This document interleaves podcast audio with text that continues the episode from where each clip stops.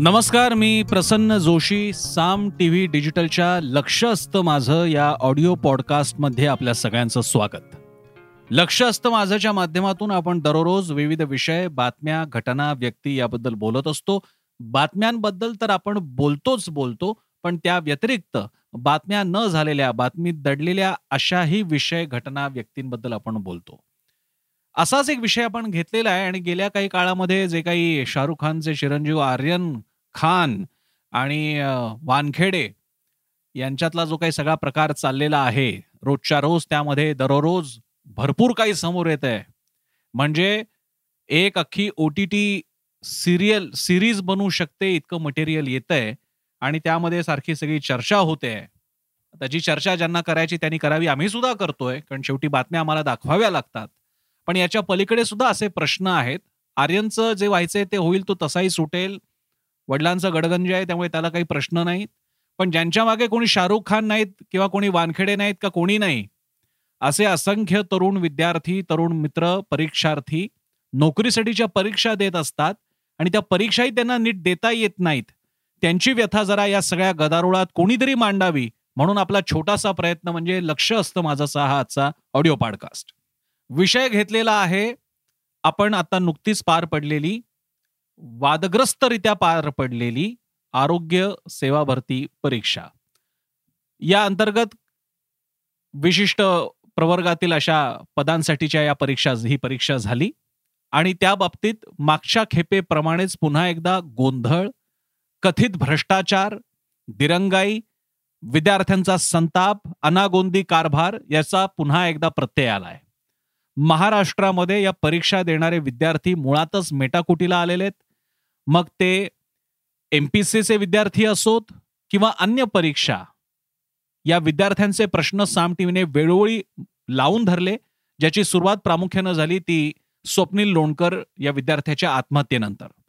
त्यानंतर साम टीव्हीनं आता नुकतीच एमपीएससी परिषद पुण्यामध्ये घेतली आणि त्यामध्ये सुद्धा सामान्य प्रशासन विभागाचे राज्यमंत्री दत्तात्रय भारणे यांनी आश्वासन दिलं की जागा भरती होईल प्रक्रिया नीट होईल परीक्षा नीट पार पडतील वगैरे.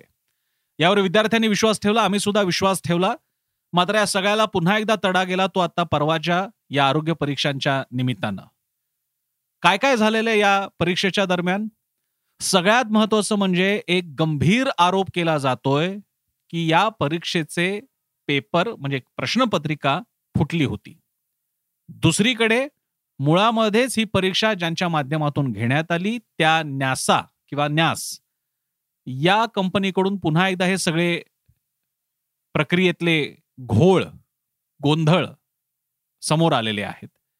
न्यासा या कंपनीवरती अनेक राज्यांमध्ये आक्षेप नोंदवण्यात आलेले आहेत काही ठिकाणी प्रतिबंध घालण्यात आलेला आहे तशा प्रकारची तयारी दर्शवण्यात आलेली आहे.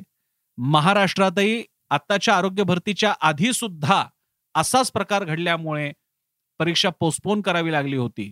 आणि आता ती परवा परीक्षा झाली तर त्याही परीक्षेमध्ये हे पुन्हा एकदा घोळ बघायला मिळत आहेत एक म्हणजे वेळेवर हॉल तिकीट न मिळणं. रविवारी परीक्षा आहे तरी शुक्रवारपर्यंत मुलांना ठाव नाही आपल्या या हॉल तिकीटचं आपल्याला कुठे आलेलं आहे. ज्यांना हॉल तिकीट मिळाले त्यांना कुठली तरी भलतीच केंद्र आली. ज्यांना प्रत्यक्ष परीक्षेला बसल्यानंतर कळलं की या प्रश्नांमध्ये काहीतरी वेगळा प्रकार चाललेला आहे प्रश्नपत्रिका फुटल्याचे आरोप होत आहेत. ते झाल्यानंतर या संदर्भातलं कम्युनिकेशन ज्या एस एम एसच्या माध्यमातून होतं त्याही बाबतीत स्वतः म्हणजे मी आता हा ऑडिओ पॉडकास्ट करत असताना मला ज्या प्रतिक्रिया आलेल्या आहेत आणि मी त्या बघतोय माझ्या फेसबुकवरती मी त्या टाकलेल्या आहेत त्याच्यामध्ये सुद्धा अशा प्रकारे काय काय गोंधळ झालेले आहेत हे विद्यार्थ्यांनी भरभरून लिहिलेलं आहे. अनेक प्रकारची उदाहरणं सुद्धा त्यांनी मांडलेली आहेत.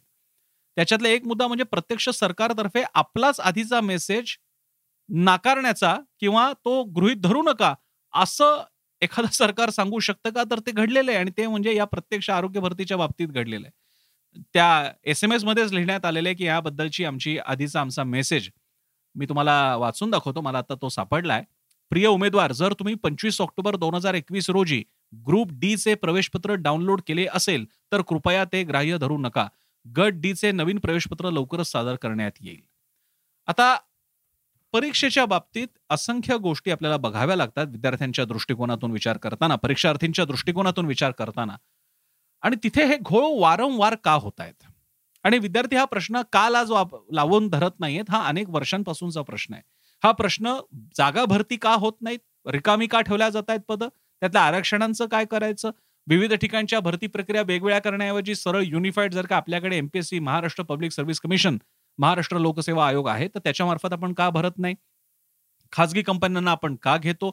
त्या कंपन्यांची नियुक्ती त्या कंपन्यांची निवड ही होताना पूर्ण पारदर्शकता पाळली जाते का? याबद्दल वारंवार प्रश्न का उपस्थित होतात? असे अनेक प्रश्न यामध्ये गुंतलेले आहेत. आणि वाईट याचं वाटतं की या कठीण काळामध्ये आत्ताशी कुठे या जगाची जगरहाटी वाटेवरती येत असताना ही मुलं आशेनं या नोकऱ्यांकडे बघत असतात कारण त्याच्यावरती त्यांचं भवितव्य लग्न संसार करिअर या गोष्टी अवलंबून आहेत. हातातलं वय निष्ठत चाललेलं आहे. आणि अशा वेळी या परीक्षा देत असताना एवढे घोळ उडत असतील परीक्षा देणं थांबत असतील तर काय करणार आहोत? हा झाला विद्यार्थ्यांकडचा मुद्दा. आणखी एक मुद्दा तुम्हाला आपण सांगतो. एखादी परीक्षा आयोजित करणं ही साधी सोपी गोष्ट नसते त्यासाठीचा खर्च शासनही उचलत असतो. उदाहरणार्थ जरी ही परीक्षा म्हणजे परीक्षा प्रश्नपत्रिका त्याची अंमलबजावणी ही प्रक्रिया जरी एखाद्या खासगी संस्था कंपनीला दिली असली तरी त्यासाठीच्या जागा उपलब्ध करून देणं हे काम अजूनही प्रशासनाद्वारे शासनाद्वारे होतं. म्हणजे त्या जागांची त्याच्या सगळ्या या प्रक्रियेला पार पाडण्यासाठीच्या मदतीची काही एक कॉस्ट आपल्याला गृहित धरावी लागते. आणि या सगळ्यांमध्ये गुंतलेल्या या सगळ्या गोष्टी लक्षात घेतल्यानंतर हा खेळ खंडोबा दररोज अपेक्षित आहे का? हा खटाटोप अपेक्षित आहे का?